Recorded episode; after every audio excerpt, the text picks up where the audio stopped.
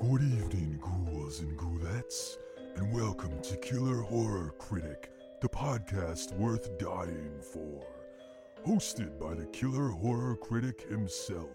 This is the show where guests from all over the horror spectrum join to talk about some of their favorite horror films. So get snugged under the covers, grab a cuddly puppy, and prepare for tonight's blood curdling episode of Killer Horror Critic.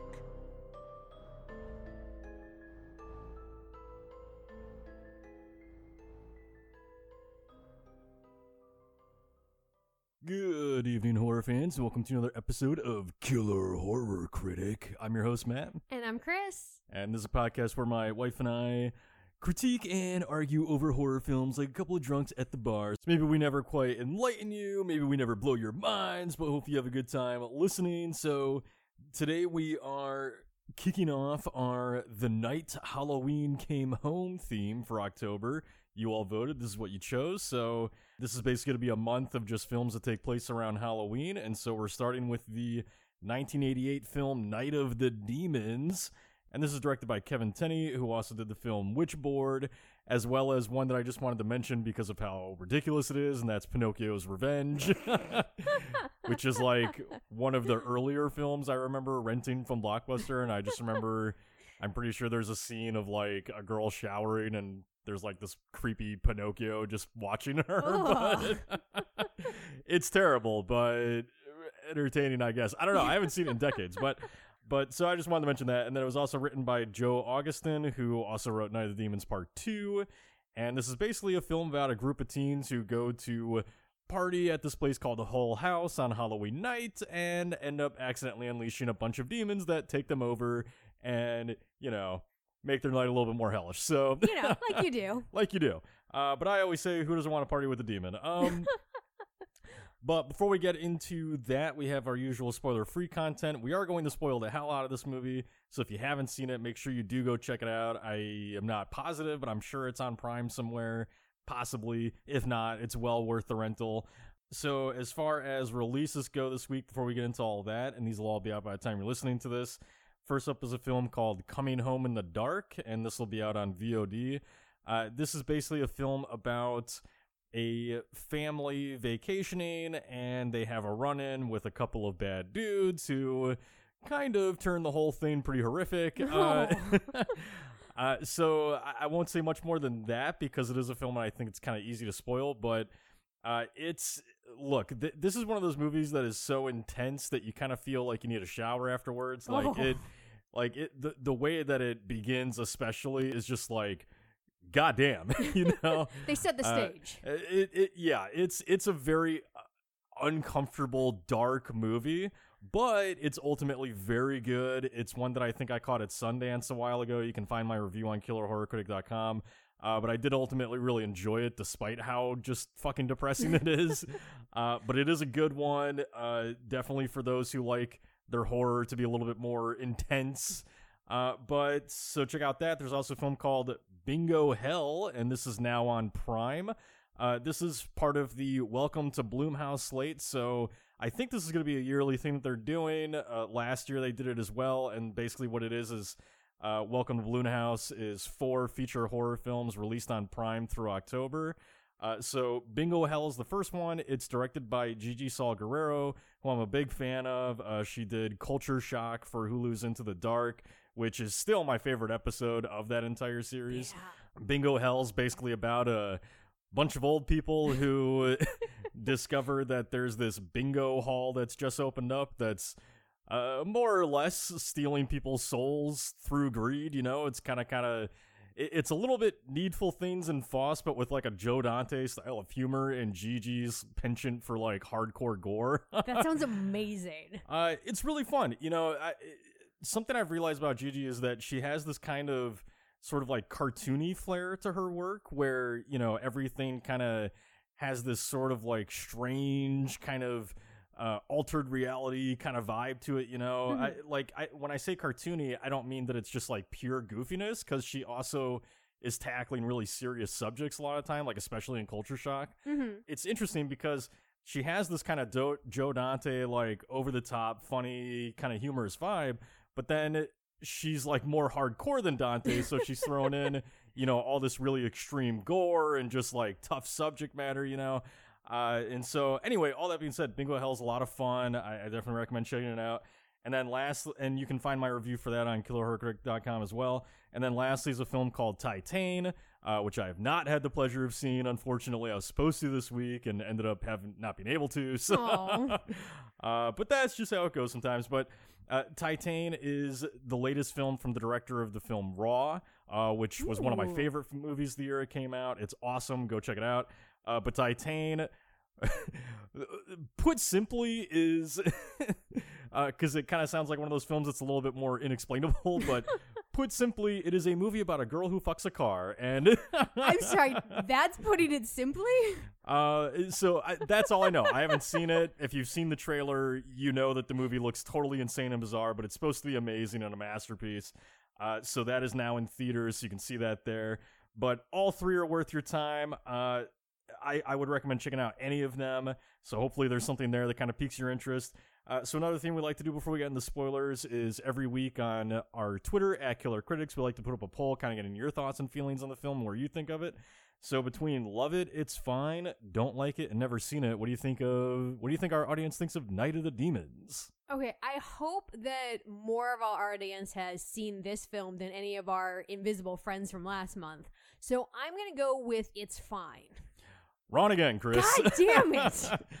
yes, no, I, I do think that we'll have a. I do think that this month we'll have movies that more people have seen. Uh, so there's that at least. But no, uh, so Love It took it by 56%. Uh, it's Fine is 27%. Don't Like It is 3%. And Never Seen It is 14%. And no, yeah, th- this movie has a huge cult following. Oh, like people, good. people, people love this movie for the most part. Like, As they Uh, should. This is a fun one. Yeah, no, it, it's it's a Halloween classic, right? A- And, so that's why we're kicking off the month with it. That's why we're starting with it. So we also have some comments as lo- as well to go along with these. So these are all from Twitter. Uh, so first up is at Reel Feels Pod. So that's R E E L F E E L S P O D, and they have a podcast. You should check them out as well. And they say. Uh, yes, this is such a great film. The makeup, the what the fuck moments, and let's be honest, a party we all wish we were invited to. I think we all avoided rituals and mirrors for a while after this film. Uh, yeah, I do have to agree. The makeup for this movie is phenomenal. It's so good. The what the fuck moments are great. Um, I don't know about if this is a party I'd like to go to. oh, it's a party I want to go to. Of course you do. You know, it's one of those things where like it seems like it's fun. But I don't think I actually want to party with demons. Who doesn't want to party with? You don't want to make out with a demon? No, I I'm don't. I'm just saying. I bet demons do it better than anybody else. So, you know what? I'm I'm good. I don't need to have like body parts ripped off in the middle of sex well, I mean, look, you know, that's just the price you pay for for the for good sex. for for the joy or the pleasure of making out with a demon. Yeah. I think I'm good. I'm I'm gonna I'm gonna skip this party. Uh, yeah, no, I I would totally go to this party. Fuck, fuck yeah. Um, but uh, but no, yeah, the the makeup's incredible. Although I do think it's funny, and we'll get more into this as we go, because I actually think there's a reason for it. it, it- hopefully, it'll come up. But uh, I do think it's funny though that there are certain moments in the film where it almost kind of feels like, oh, the the makeup artists were just lazy and decided I don't want to make that person look like a demon. uh, but again, I do think there's a reason which we'll talk about. But but no, for the most part, the makeup's great. And yeah, no, it's totally a party I'd like to go to. So uh, thank you at Reel Feels Pod for the comment. Appreciate it. Uh, next up is at Manster2099. So that's M A N S T E R 2099. And they say it's probably the movie I most associate with USA Up All Night, which I have a feeling that Chris might have never ever watched USA Up All Night. I, yeah, I don't I don't know what that is. of course you don't. Um, Look, my I'm a my small my bubble wife child. my wife is very was very much a bubble child. Um, so Spent my childhood watching cartoons. Yeah, so so no, I, I I'm with you. I believe this is where I first caught it as well. Uh, I, I definitely was there for every USA Up All Night that I could that I could be watching, right? Which is pretty much every weekend. Okay, Um, for us not cool kids, what's USA All Night? I, it's it's just it you know like a lot of channels just had their kind of like weekend like movies, and I, I think if I remember right, USA Up All Night was a double feature. So oh, Um. So, and they they did a mix of stuff. Like Mhm. I don't, if I remember correctly, because this was a long time ago. Uh, but I believe they did just all kinds of genres, you know, and they usually did stuff like Night of the Demons and that kind of thing. But yeah, no, I I remember catching this there. I think this is where I caught a lot of uh Friday Thirteenth movies as well. Whenever Friday Thirteenth would come around. But yeah, no, I just wanted to I just wanted to mention that comment because you know. Some of you just don't know the joys of, or I should say, the pain of having to wait so long to see movies sometimes because, you know, USA Up All Night, when I was a kid, that was like an opportunity to see some of these movies. Uh-huh. Granted, they would be cut and edited and not in their, you know, full glory. uh, but, but, you know, when I was a kid, I mean, that's what you had to do. We didn't have fucking, you know, on demand and Netflix and Prime and all this other shit that you have access to. I mean, my, my mind as a as a child would have exploded if I knew that at any time I had access to thousands of movies. I, I don't know that I ever would have left my room. like, Probably not. and you know, I, I just I, I hope that people now appreciate that they have that because uh, because when I again when I was a kid, not to continue sounding like the fucking old man on his lawn here, but but you know when you were a kid, like say for instance, I caught the end of something on USA All Night, right? hmm And I was like, oh my God, this movie seems incredible. I really want to see the whole thing. Well, I might have to wait months until I could ever see it again because I might have to wait for it to come back on TV or something, right? Uh-huh. It's not like today where I could just go on fucking YouTube or Amazon Prime or whatever and just, you know, find it immediately. So, so yeah, no. I hope you all I hope you all know what you have. um that being said, there was a joy in when you finally got to see one of these movies, and so it was almost like discovering treasure. So maybe I had it better. I don't know. Um, but anyway, so thank you at Manster2099 for the comment. Really appreciate it. And then last up is a comment from at Karate Papa 11. So that's K A R A T E P A P A 1 1. And they say, I have to say, I liked part two better. I thought part two blended the 80s demon story and campy horror very well. Where else do you see a nun use a rosary like a nunchucka? Those movies were my first jump into non mainstream horror as a kid.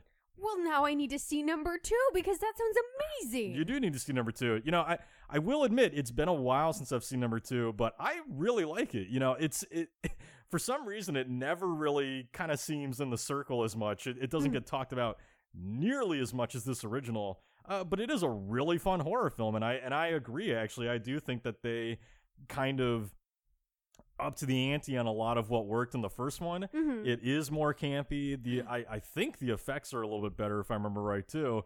And so yeah, I mean, eh, regardless, like look, Night of Demons is great, but if you haven't seen the sequel, you got to see the sequel. it's a double feature. yeah, and Angela returns, although I don't believe it's the same actress. Uh, but but no, it's a good movie. And also, yes, who doesn't want to watch a nun fight with the rosary like a nunchucks? Right. But anyway, so thank you at Karate Papa 11 for the comment. Really appreciate it. And so, one last thing we like to do before we get into spoilers here is kind of tagline versus the film, what we think of the tagline, the movie overall. So, the tagline for Night of the Demons was Angela is having a party. Jason and Freddy are too scared to come, but you'll have a hell of a time. I love that so much. And yeah, you know what? I think Freddy would be too afraid to come to this party because all of these demons would kick his scrawny little ass.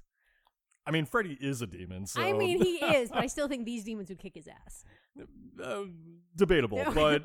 Uh, I- but no, I really like this film. It's it's cheesy, it's over the top. I love the fact that the actors aren't necessarily like the highest quality, and it makes me love them more when they just like yell their lines at you. The Mhm. whole thing just is this cheesy, campy, wonderful goodness that is perfect to kick off the October season with. Yeah, definitely. You know, it, it's it's the kind of movie that I would discuss as like a greasy cheese pizza, right? Where it's just Yeah. like, where it's just, it's junk food for the brain. Hmm. It's campy. It's cheesy as hell, and I mean that's why we love it, right? Yeah. Yeah, you know, as far as that tagline goes, just really quick, just you know, I usually don't like to elaborate on these too much, but what I do think is nice about this one is that, you know, you'll hear us talk a lot on here about how we kind of wish that there were more iconic female horror villains, right? Mm-hmm. That that were on the level of Freddy and Jason, you know, that people talked about all the time, that got dozens of sequels, right? Uh, Yeah. and and the I I like this setup because it it, it kind of sets the up the film to be a competitor in that space, right? Yeah. It it kind of sets it up of like, yeah, Angela's gonna be your new favorite horror villain, right? Mhm. And ultimately, it didn't work out that way. You know, we don't have dozens of Night of the Demons movies, although I wish we did. Uh, but but I like that there was an attempt at that, you know. And I'm not saying that's exactly what they were going for, but I like the implication of that. I like that you know they were setting up Angela to be you know potentially this horror villain that you would keep coming back to. Yeah, and she has such Um, a wonderful, iconic look too. She does, and, and that's why a lot of people remember this movie. So that's the thing is, you know, Angela does have a huge fan base. It's just Mhm. not anywhere like what it could have been with Freddy and Jason, right? Yeah. But that being said, you know, I just just something else I want to mention is this movie. Uh, before we get into spoilers, this is spoiler free here, so I want to mention the opening credits of this film because you know, Night of the Demons is the it's like a perfect Halloween party movie, and that's established immediately by the credits because you know you have these opening credits which are all animated and it's like it's like cartoons and it's like you know Halloween themes. So there's like ghosts and demons and monsters and you know it's just like and there's this really great score, right? Mhm. and it, it just puts you in this ultimate like Halloween party vibe. And I just so badly wish that movies still did a lot of stuff like this. You know, we we hardly, especially these days, where you know the kind of quote unquote elevated. I fucking hate that term, by the way. Uh, but that fucking elevated horror mindset. You know, so much of that horror is not having fun with the credits. Yeah. It's not. it's not doing things like this. It's not setting you up for this kind of campy, fun vibe, right? You know, Mhm. it takes itself very seriously, and that's fine. I love a lot of those movies, Yeah. but you know, like we talk about all the time here, I, I would love to see more of a balance, and we are gradually, I think, returning to more horror like Night of the Demons. So in that return, I would love it if we could get credits like this again. You know, just these really fun, goofy credits. Uh, Saturday the 14th is another movie that has opening credits that are kind of like this, right? Just Mhm. really fun and cartoony and, you know, Halloweeny and uh, just we need more like that. Yeah. Oh, and Zombeavers. Zombeavers is another one. That's actually a recent one that I love the credits to, and it gets it just it, it puts you into the movie. It gets you excited for the movie. I hate boring credits more than anything else. If your credits are boring, I'm already bored. I just hate the fact that a lot of credits these days are trying to like set up the whole like mood of the movie of like let's show you all the scenery. It's just like no, show me an animated zombie running across the screen. Well, sometimes they don't even do that. You know, sometimes the movie just starts and it's like we're playing the scar and oh, here's the title and now we're Yeah. moving into our first scene and it's like, no, mother, have fun with it. Ease me into this This- movie. This, is the this is the one point of your film where you can be as over the top as you want. You know, do something fun. And look, it doesn't even have to be cartoony. You know, like like John Carpenter's Halloween with the with the jack o' lantern, Yeah. especially Halloween Part Two, where the jack o' lantern's like ripping open and we see the skull inside. Mm. Which I can't wait to talk about Halloween Two with you all this month. But uh, but I'll stop rambling about that. You get my point. Fun credits. Great movie. Give it. Uh, so so we're gonna move into spoiler territory now. So again, if you have not seen Night of the Demons, highly recommend it. If it's not streaming somewhere that you can find, it's totally worth the rental. You know, so check it out there if you can. Otherwise, gonna move into spoilers now. So as usual, who do you want to talk about in this movie? You know, we've got let's see, we've got our main character Judy, played by Cathy Podewell. Uh, Roger, played by Alvin Alexis. Stooge, played by Hal Havins. Linnea Quigley is in this as Suzanne. Angela, played by Amelia Kinkade. Who do you want to talk about? Uh, so I really want to talk about Roger, um, because he's one of our few kind of final boys, which we don't, you know, always get a whole bunch in horror, and I fucking love Roger, because Roger is the only smart one in this film who takes one look at the shit going on and goes, "I am fucking out of here." this Yeah. boy runs away so much in this movie. See, see, Roger's a mixed bag because Ro- First of all, I, I I will say that you know, yeah, kind of a final boy, and that he's uh, He we're in made- spoiler territory now—and that he survives. yeah. I, I will say though that I I would not consider him as, as traditionally like a final boy or whatever, only because he's not our main character. Is it because he just keeps running and never fights?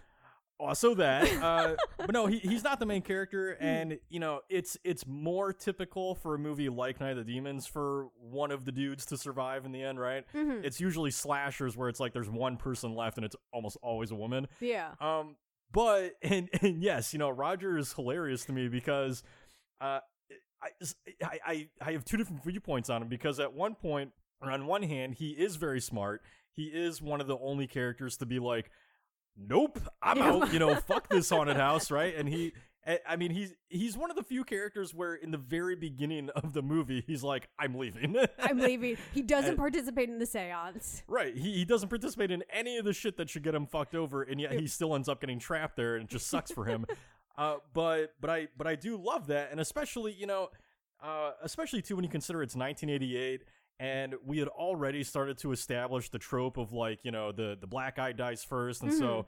I love just seeing Roger as a black man, like being able to sur- not just make it to the end, but survive through the end Yeah. uh, and be the smart character. And that's really funny too when you watch some of these genre films because it's almost always uh, the minority characters and women that are like, "Hey, something's fucking wrong here," and it's always the white dudes that are like, "No, shut up, let's fuck." Uh, Like- that's because we have a sense for danger right, and we get the fuck out. right, and white dudes do not. No, so- they do not. I know it's. I really love Roger for that reason because he makes it to the end. Because he's also really, even though he does help our main character Judy escape at the end, you know, he's not the one who's kind of holding her up, which is normally what we see. You know, the the black character do a lot of times. Like he's the one who's like breaking down and having a moment, and she has to comfort him, and she has to step up.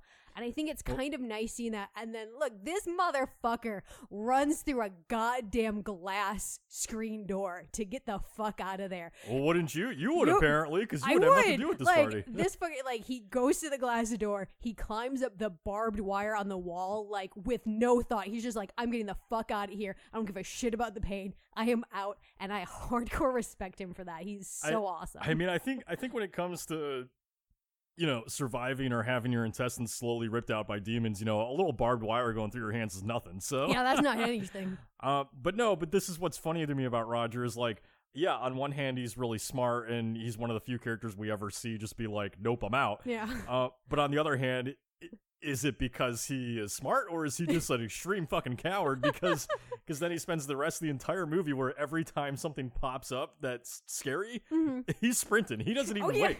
There's that scene with Judy and Sal when they rescue her, and then Angela shows up. And Roger's immediately just like, fuck this! And he's like, he's already running before they even know what's happening, right? And so, I like just, if you're dumb enough to stay behind. Yeah, no, true. So I mean, it doesn't necessarily make him stupid to be running away like a coward. He's just fucking coward. Is what I'm saying.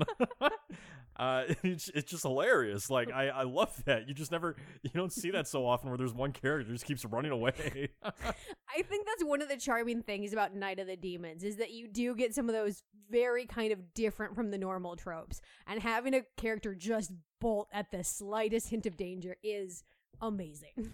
Definitely. So, uh, who I want to talk about really quick is Angela, and why I want to talk about her is that you know Angela to me is kind of fascinating, and she's kind of representative of like something that I've always found really interesting about the genre, and that's the fact that, per usual, anybody, any horror fan who looks back on this movie, Judy's not their favorite character. Jay's definitely not their favorite character. Oh, that guy.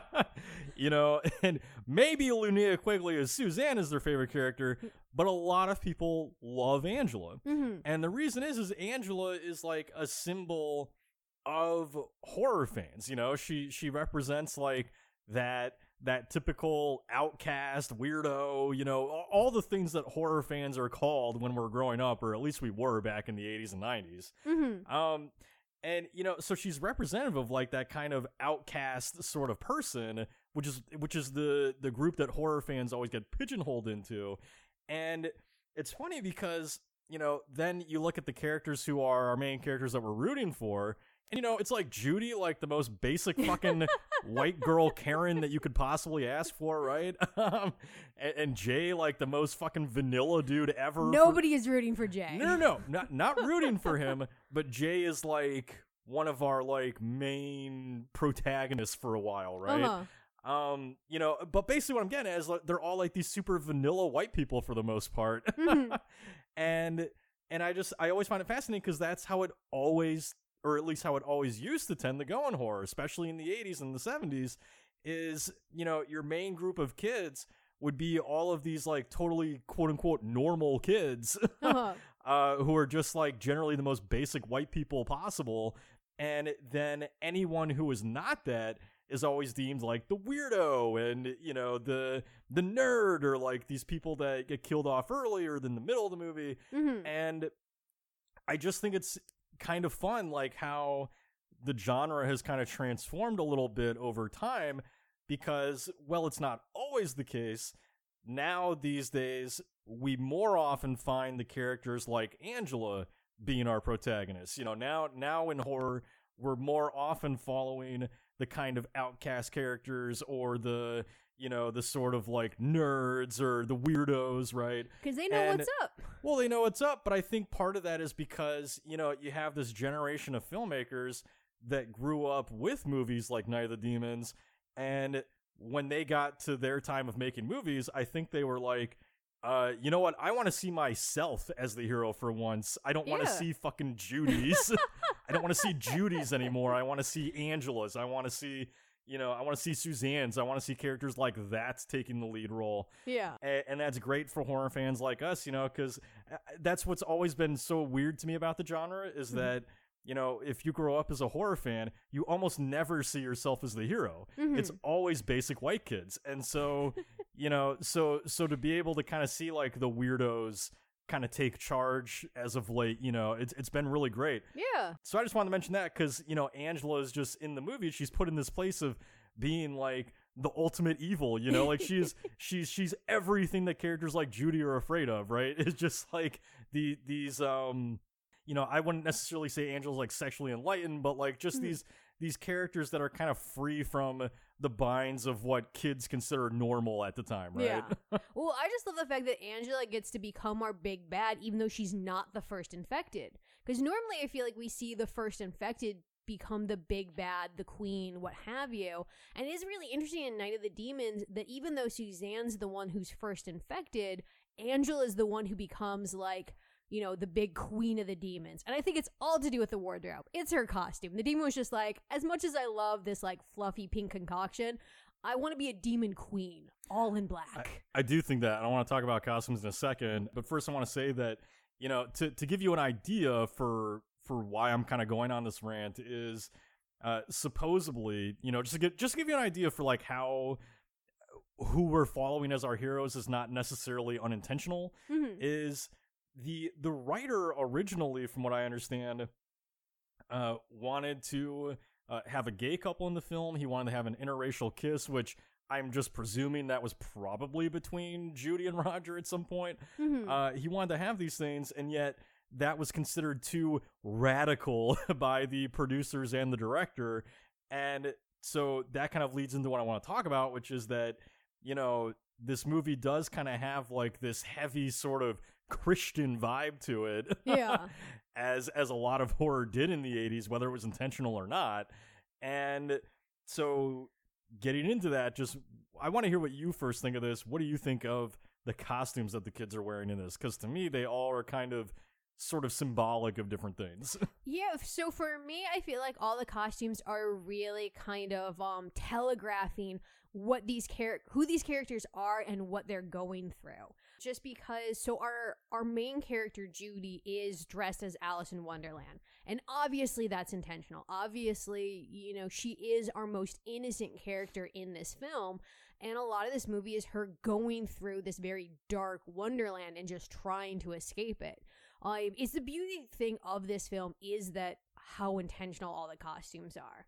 Um, because you have characters like like Stooge, who constantly is being called like a fat pig, a fat slob, and it's no coincidence that he shows up with a pig snout at the Mm. beginning. Yeah, the way that I kind of see all the costuming is so smart. I'm talk about my favorite, which is Suzanne's, because as we were just talking about, Suzanne is our first infected. Um, and she's wearing this brilliant costume because the first time we meet her, she's bent over in the grocery store, showing off her ass to Mm. distract the cashiers so that they can steal everything they want.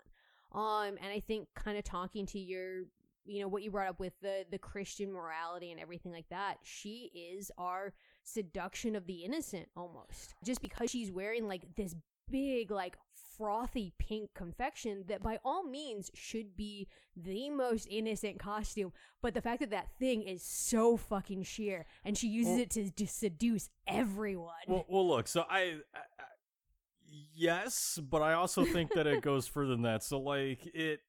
First of all, you know, because Judy's our main character, Mhm. I do agree with the the idea that this is like you know Alice in Wonderland coming into a whole new territory, right? Mhm. But but to go further with it, you know, to me it's it's less that you know she's just coming into this like dark world or whatever, and for me it's more that you know she is coming into this place that is representative of like everything she's scared of, right? yeah And everything that Judy is scared of because she's innocent is more adult things like sex and drugs and you know people like Angela and Suzanne. Mhm. You know, again, she's this super like basic bitch Karen uh who you know who is so just goddamn lame that yeah. that you know she's the character where the second they walk into the house she's like can we go home already? You know and she she spends the entire movie kind of like that of like you know this this little innocent like kind of mousy like i just want to go home. I'm just gonna scream all the time.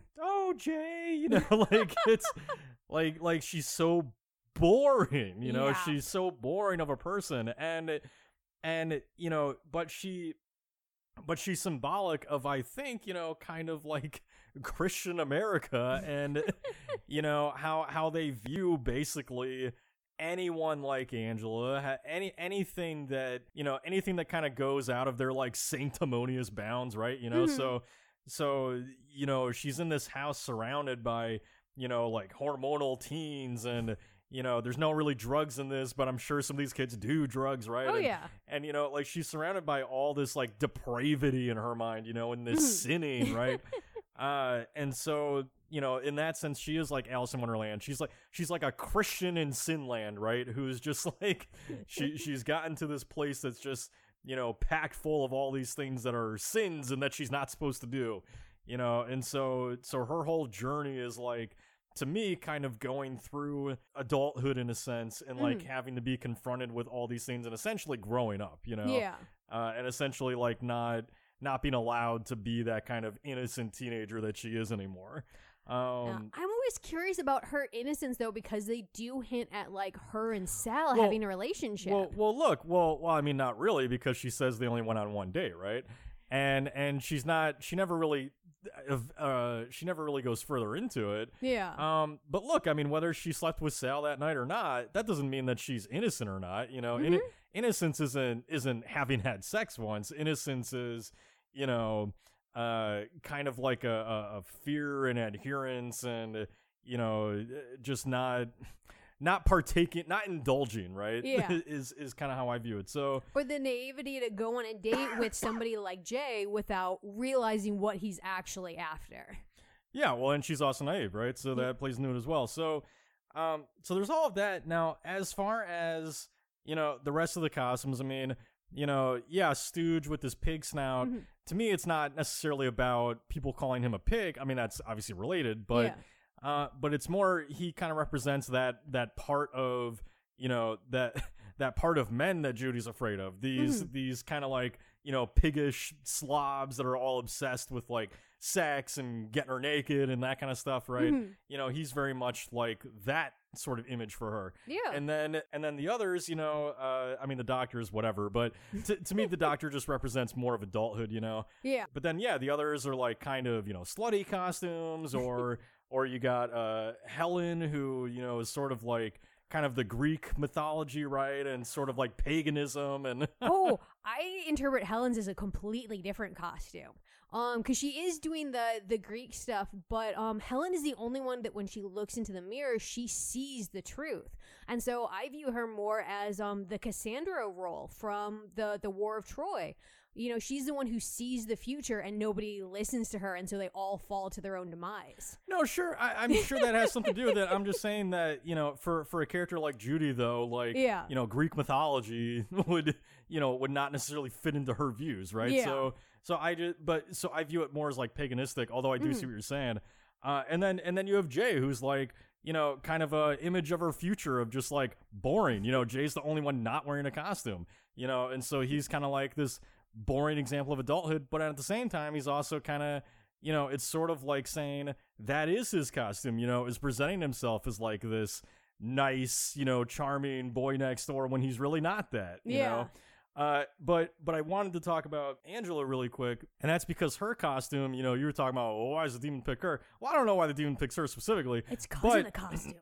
but the costume itself, you know, what I love about her look is here you have this like sort of bridal kind of costume. You know, she's almost like the bride of the devil in a sense. You know, hmm and to me, her floating around in this bridal costume and like cackling after Judy and all that kind of stuff, it, it's almost like she's sort of, and this just comes from my Midwest upbringing, but it's almost like she's sort of, you know, this example of like Midwesternism, right? Where it's like the idea there is you're supposed to grow up and get married and have kids and die, you know? Yep. And so and so she might be kind of emblematic uh, to someone like Judy of like, here's your future. Here's this fucking terrifying future where you have nothing to look forward to except being a fucking bride to fucking Jay.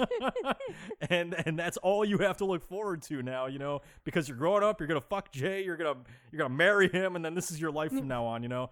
You're gonna marry someone who doesn't give a shit about your feelings or what you want. Right, right. It's Yeah. it's just it's just that fear of like, you know, being forced into that kind of lifestyle when Mhm. maybe, you know, maybe Judy doesn't want to like get married right away and have kids. Maybe she wants to have some kind of fucking life, right? So so I don't know. I just I view you know, because this whole movie ends up being so around sex, which we will get into in a second, because it ends up being so around that, you know, Angela just kind of seems like this sort of perfect villainous face for it of you know just just kind of being like here's adulthood kids.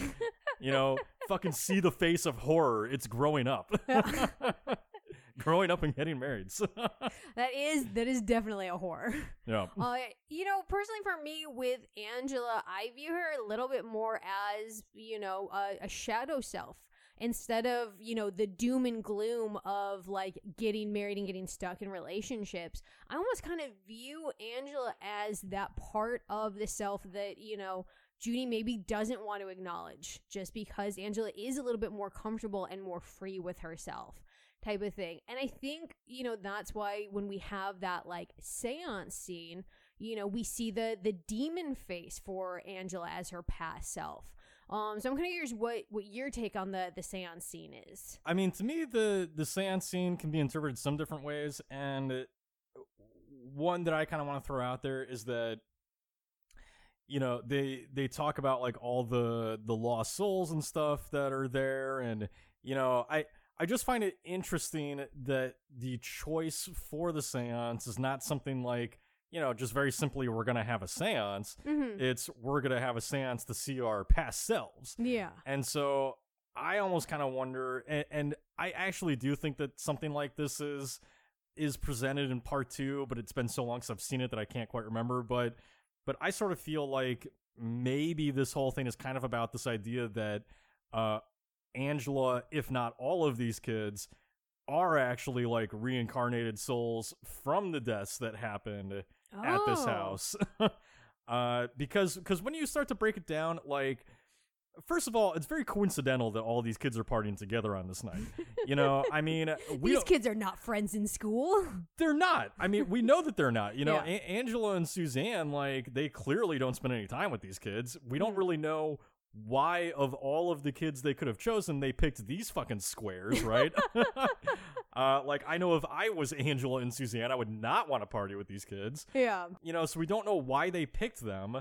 Uh, we also don't really know why these kids agreed. I mean, you know, they also seem like they would never hang out with these two, and they could have gone anywhere else. And I know that they say, "Oh, Halloween's like Christmas to Yeah. Angela. Of course, she's gonna throw a good party."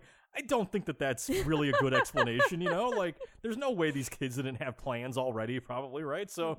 Um, you know, so so it's kind of coincidental how they're all sort of brought together, how they all decide to have this party at Hull House on of all nights, you know, Halloween. hmm Um, and then just just there's this all this talk of past selves and you know, the demon being raised in the mirror when they're trying to raise Angela's past self. Mhm. And, you know, we talk about how these murders occurred in, uh, I think, like the 60s, or how this is haunted land that's been like that for a long time. Yeah. So, you know, if it was in the 60s, it would still work that these kids could be re- reincarnated souls from that massacre. Mhm. Uh, they could also be from any time period, you know. But it just starts to feel like, you know, they're there for a reason. And then you have lines too, like Helen say they've all died and gone to hell. Yeah. Well, maybe the idea is is that no matter what, their souls are kind of destined to come back to the Hull House and, you know, This- die there. this is some kind of purgatory that they're trapped in, almost. Yeah, not necessarily. I mean, because the ending obviously, you know, shows us that that's not maybe quite the case. Mm-hmm. Um, but it,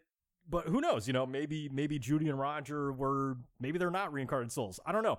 I'm just saying that yeah, it, it in a sense, it's kind of like these souls keep being reincarnated in other people and are still drawn back to this fucking place because they're just basically damned forever. So I fucking love that concept. yeah. Like, I think that's such a cool idea that they just keep getting drawn back to the place of their murders and are kind of forced to relive that tragedy in different ways. Kind of represents whatever the values are at the time. Right, and who knows? Maybe Angela was chosen because maybe she's the reincarnated soul of like the ex-wife or whatever, you know, that died. So ah, I I definitely really dig that as a concept because for me it is such an interesting choice because we've seen so many different seances throughout horror films, but to make the choice about it centering around a mirror, which you know we all know, you know, the saying that it's window into the soul, that sort of a Mhm. thing. So this concept that the kids are really like looking into themselves and what's looking back is this horrible demon looking back who's about to like just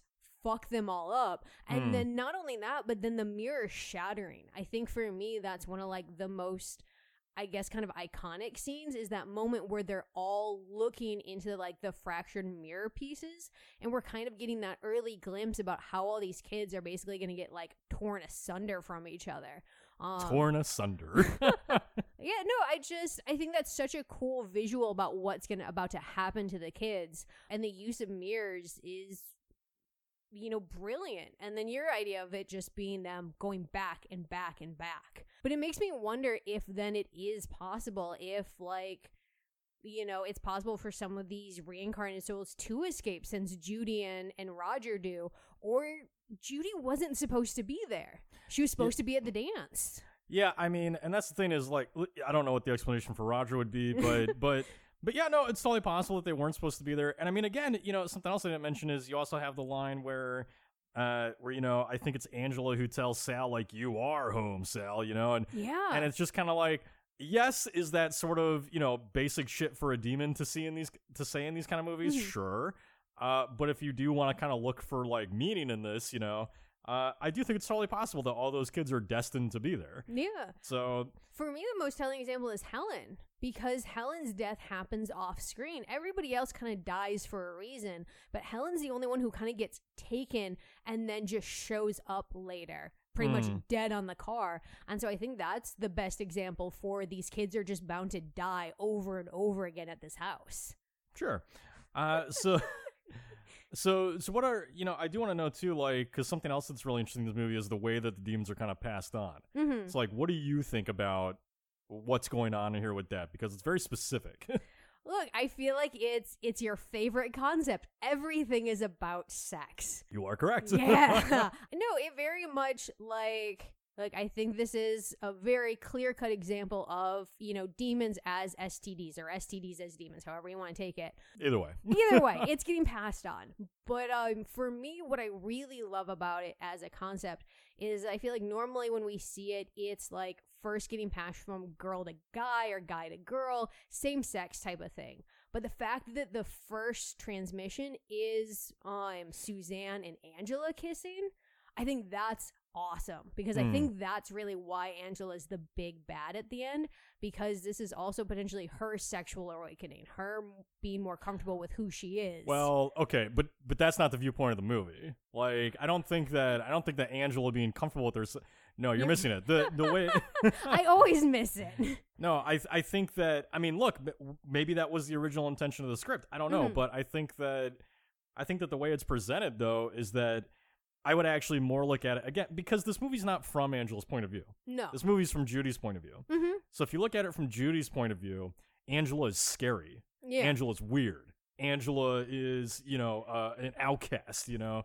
So so if you want to look at it that way, then I think it's more that let's say that Angela is queer, Mhm. you know, then then that just makes it more of a reason from Judy's point of view for why Angela is this main big bad because, you know, cuz to someone like Judy, you know, queerness is scary, right? Yeah. You know, to her fucking Christian morals. I, I like and, and look, I get that there is no implication whatsoever that Judy's Christian or hardcore Catholic or whatever.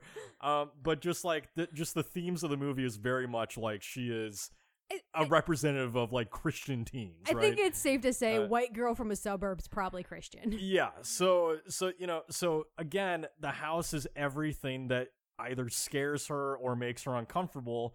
Uh, so so you know, a potential queerness with Angela is one of those things. Mm-hmm. And then you do also have, you know, so yes, going back to my favorite theme in horror, which is sex, uh, is that, yeah, you know, it, it is a pretty clear cut example, I think, of, uh, of, you know, STDs being represented by demons in this Mhm. case. And, you know, for, for a lot of you, I understand if you're like, well, come on, that's too far, you know, but, but it, you know, it, it get some of these things like, it's always funny to me because you never quite know if it's conscious or subconscious from Mhm. from the filmmaker's point of view.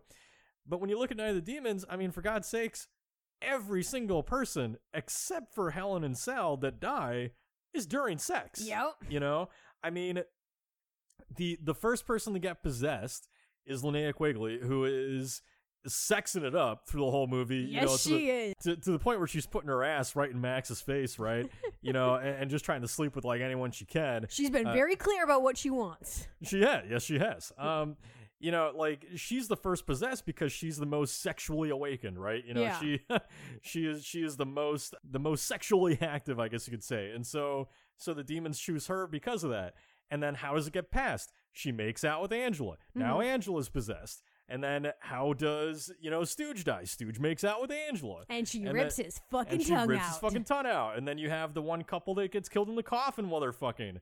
Uh, Jay gets killed fucking Suzanne, right? Mm. It's like, you know, and and Sal, I mean, he dies because he was there to try to fuck, right? you know, Hel- Helen's the only one I can't quite explain, and so you know, or th- or that doesn't quite fit into that. So Hmm. so you know, it, it's very clear that like this is kind of a commentary on just sort of that fear of sexuality again because Judy's this character who, you know, uh, and, and look, there's nothing wrong with this, but Judy's this character who's like, you know, telling Jay to slow down, or like she Mhm. doesn't, you know, she doesn't want to sleep with him, and then when he pushes it, she's like, get the fuck out of here, you know, and then she gets basically like locked in a box because of it. Like Jay basically puts her in timeout, you know, Yeah. and, and it, so so if you again if you're looking at it through Judy's point of view, it is this fear of sex working throughout the movie because that's how all of these characters are becoming possessed is Mhm. through sexual actions. Yeah. You know, so You know, I definitely agree with that. I think that to,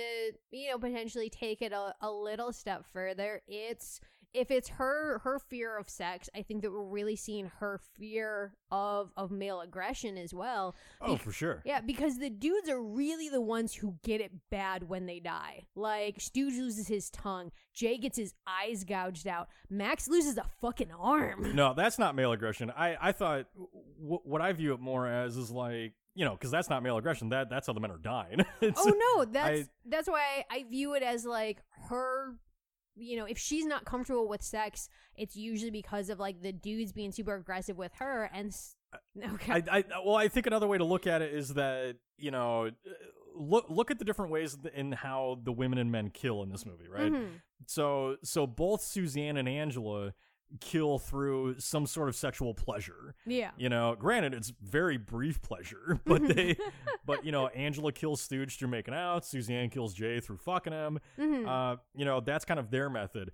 Whereas Stooge, if you want to talk about scary male aggression, Mhm. Stooge just comes right into the couple fucking the coffin, breaks her neck, slams the coffin on the other guy's arm, and kills him that way, right? Yeah. You know, he, the the male killers are very aggressive in this movie. They're very, Mhm. they're very, you know, like frighteningly strong and like, you know, just vicious and savage. Mhm. Uh, whereas the women are still savage, you know, Yep. because we got fucking eyes getting gouged out and tons bit off, but they're they're more sensual about it Mhm. you know so i guess if you want to look at it anyway it's it's a pretty clear cut thing of women tend to be more sensual and you know or or or, or not sen- more more either you know if not sensual just more like understanding maybe of their partner or something Mhm. like that where, whereas men are are, you know more seductive whereas men are just like let's fuck you know like there there's no sensuality to it. There's no Yeah. you know there's no like uh persuasion. It's just like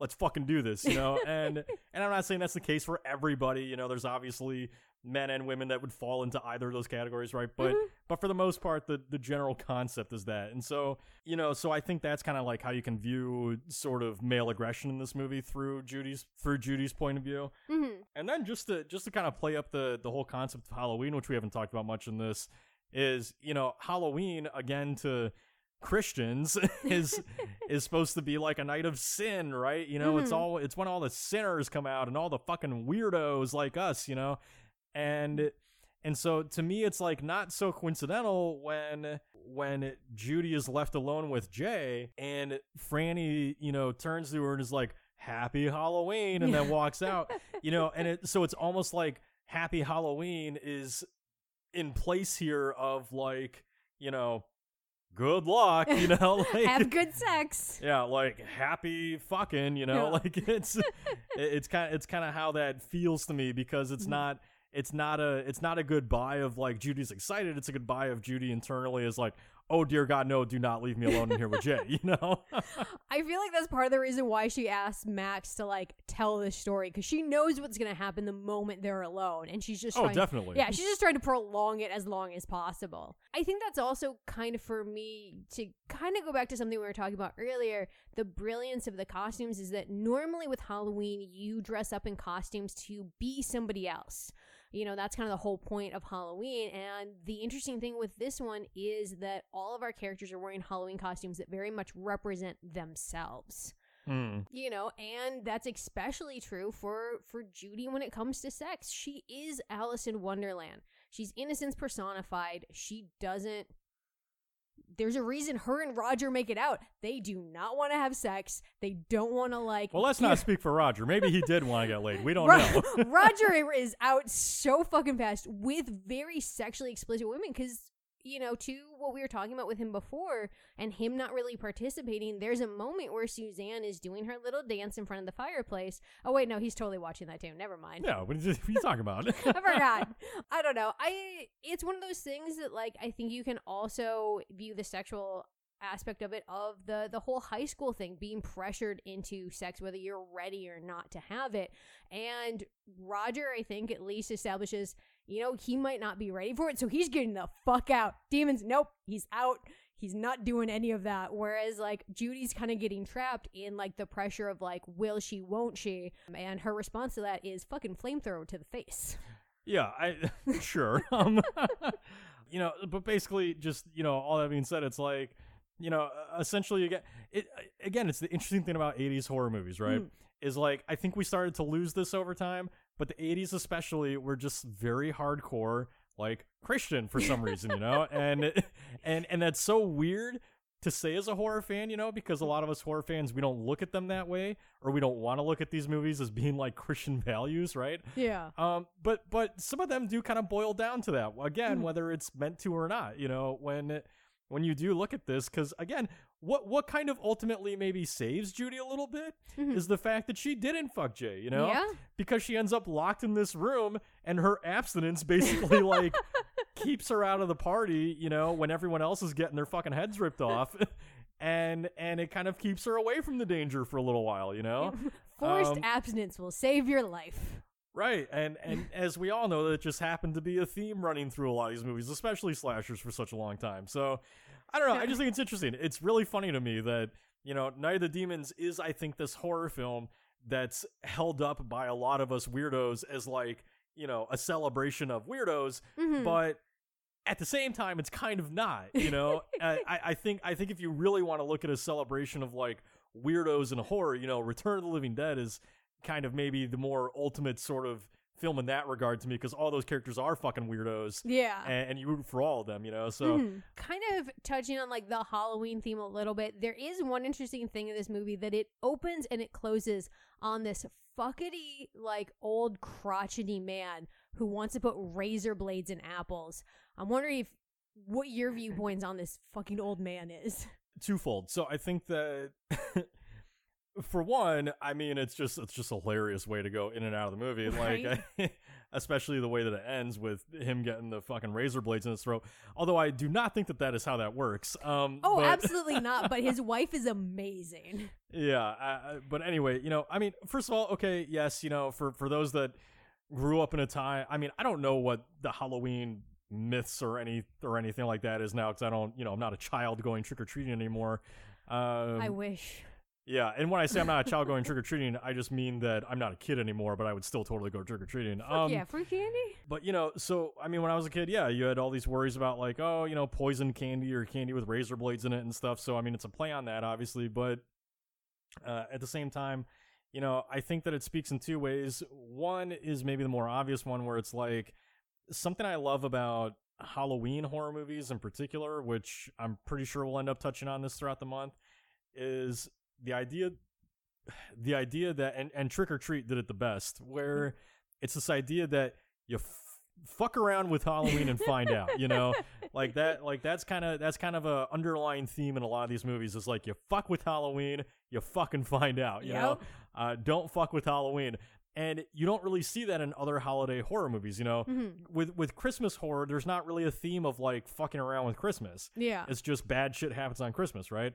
Uh, Halloween is kind of one of the only ones where you know it's characters that are breaking the traditions of Christmas, you know, or, or Mhm. not Christmas. It's characters that are breaking the traditions of Halloween, that are you know that are putting a bad name on Halloween, like they always get their comeuppance, you know. Yeah. Which again is totally like a horror movie fan thing to do in horror, right? Is to Mhm. be like, hey, you, you fucking turn up a face at my horror movies. This is what you get, you know um so it kind of works in that way but but in a more thematic way i think that it's you know uh, you can kind of look at it i think as this idea that you know the way we sort of feel when we look at the generation that came before us right mm-hmm. and how they probably look at the generation that came before them and how the generation younger than us probably looks at us is this idea that the older generation just has fucked us over you know Yeah. and and so i guess what i mean by that is that you know again if you're looking at this point of view of judy and you know judy kind of being sort of trapped in this world where there's like expectations of her and all this kind of stuff Mm-hmm. uh, I think that you can kind of look at the old man who, you know, the first time he meets her in the movie is like calling her a whore and like all this kind of stuff, you know. And he's basically like not just putting her in a box by like just assuming that you know she's this like sexual fiend right? Because she's a teenager. But then there's also like he's putting that on her. Like he he is you know him and his generation are essentially just like giving up on her before she even gets a chance you Yeah. know and so i think that's kind of like the idea there is that you know this older generation that is essentially killing the youth Mm-hmm. you know that's essentially like uh pigeonholing them using them however they want to doing with them as they please you Yeah. know setting them up to fail like all that kind of stuff I know, and I think that's very evident in the fact that he's trying to like slip razor blades into apples. It is very much like this older generation not taking, you know, accountability to what they've created with the younger generation. Because we are shaped by our elders and how they Mm. respond to us and what they teach us. And so it's very clear that, like, you know, by all the kids fucking with him in the beginning, you know, he hasn't been a good role model. He hasn't treated the younger generation with any kind of respect. And now that they're getting older, they're lashing out. And his response to that is like, fuck it, I'm going to kill all of you fuckers. Right. Like, that's an appropriate response. Well, and, and if you want to, if, if you want to look at it more too in like a more sex positive way, you know, like Mhm. if you're if you view this film and you're like, I don't want to think about this movie in terms of like sex is bad, you know, Yeah. then you can also kind of look at it too in the sense that you know maybe it's sort of a thing about how this old man deserves to die hmm because he is putting those presumptions on these teens in the sense that like because they have sex they're evil or something right Yeah. you know and so it could sort of be the movie being like hey that's not okay you know like it's not like these kids are not demons just because they had sex right they're Mhm. not demons just because they're sexually active and so it's kind of like a middle finger to the older generation of like stop treating kids like that and just let them live their fucking lives you know That's why his wife is my hero in this. The fact that she realizes what her husband's doing and is kind of like, you know what, fucker? No, fuck you. I'm going to feed you your own poison and you're going to choke on it, bitch. I just love her being like, "Happy Halloween, dear." As she Yeah. like sips her coffee, like, "Thank God I got rid of you finally, you fuck." right? She is life goals. I love her. yeah, please don't murder me with pie, I will not murder you with pie. or or murder me at all. You know, if you could just avoid that part of marriage. Look, as long as you don't try to slip razor blades into apples to feed children, we won't have a problem.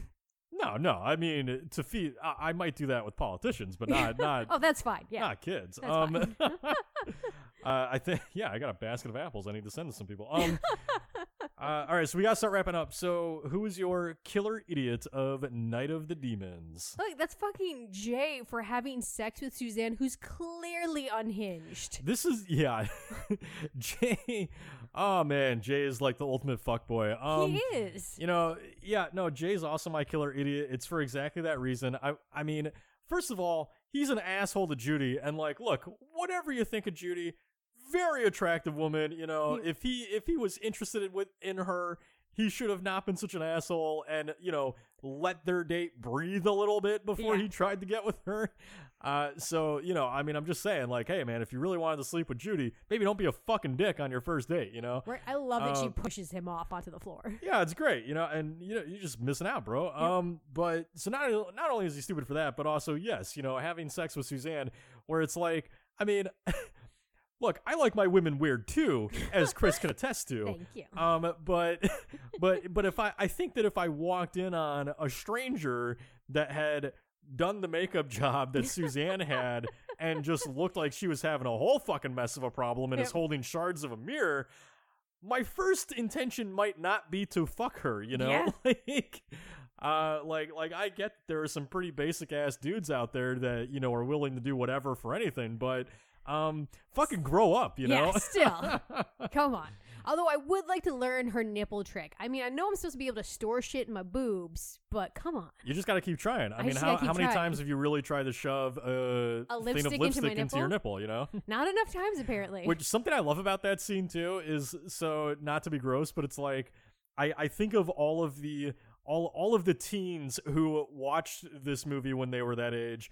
And you know might see that scene and are like, "Oh my god, Linnea Quigley's so hot." And the, these these scenes always are hilarious to me when I think about the kids that are watching them for like the nudity uh-huh. because if you're a t- if you're a kid watching this for the nudity and then you know you're like turned on by the fact that you know you're you're seeing Quigley's tits the Mhm. fact that she then like shoves a thing of lipstick into her nipple it's like not only is the movie completely destroying your heart on or at least I hope it is yeah. uh, unless you're really into people shoving shit into their tits. Um, uh, but not only is it completely destroying that, but it's also like the movie kind of giving you a middle finger because it's like, haha, it was never a real boob to begin with. yeah. Fuck you. um, all right, so who, what about your killer death in Night of the Demons? Dude, that's the old man. Him getting the razor blade coming through his throat is amazing. I don't think it's biologically possible, but it's amazing. Yeah, well, no, I I don't know that it's bi- biologically possible as well, but uh, I'm also gonna go with Jay because fuck Jay and yes.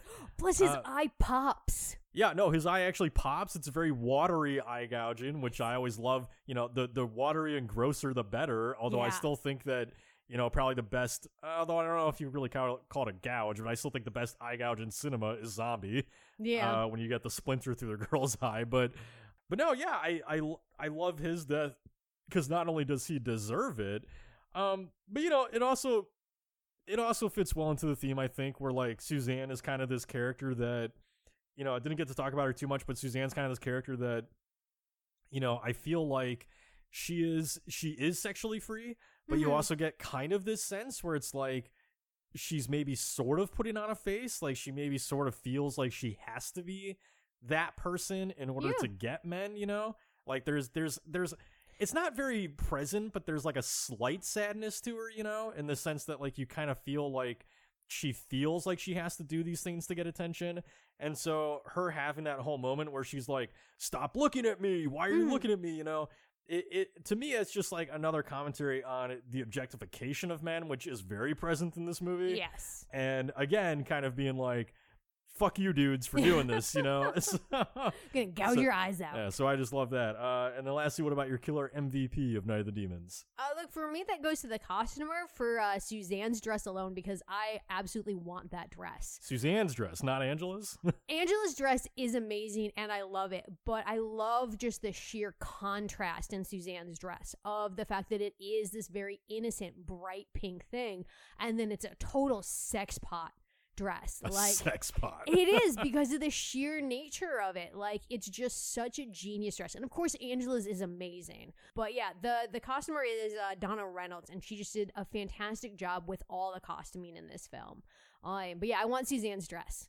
Yeah, no, the, the costuming's great. Um, I'm actually gonna go with Hull House itself, though, only because, uh, from what I understand, and again, you know, this is all like internet bullshit, so I can never know how real some of this is. Mhm. But supposedly, you know, Hull House actually didn't need much dressing from the production designer. It actually looked a lot like you see in the movie Oh shit! um, just like super rundown and trashy and all this kind of stuff. And I just think that the house itself sets such a good vibe for the movie. You know, because it it, it has a really it is a bit of a character in the film. You know, like it Yeah. ha- it has a really unique look to it. Like haunted houses always kind of have a fun look to them, and I just think that Hull House just really nails that look. You know, hmm uh, sadly though, from what from what I was reading, Hull House has since uh, been replaced by a Ralph's now. What? Um, Fuck you, Ralph's. so fuck Ralph's. I'm still going to shop there because I have to, but fuck you, Ralph's. Yeah. Um, all right, so that's gonna do it for us on Night of the Demons. So hopefully you enjoyed that. Uh, next week we're gonna be talking about the film Hell House LLC uh, which that is streaming on Shudder and I'm sure other places that you can find, uh, maybe on Prime. Uh, but recommend checking that out before the episode if you can. Get started on your homework if you if you like. Uh, uh, but so we're gonna be talking about that. There is an entire trilogy, so if you watch the first Hell House and you're like, "Wow, I really like that," you know, there are two more movies that you can seek out. I think they're all on Shudder. Uh, well worth a, a weekend for you to marathon those if you want All super fun. all super fun. Um, but so that's next week, and so anyway, yeah, that's it for us. So I'm Matt, And I'm Chris. and have a good night, horror fans, and happy Halloween. Bye. I hope you've enjoyed tonight's episode of Killer Horror Critic. If you'd like to scream with us some more, please subscribe on iTunes and follow us on Twitter at Killer from Space, as well as Instagram at Killer underscore horror underscore critic. New episodes release every Friday, so keep your eyeballs peeled, just the way I like them. Have a good night, horror fans,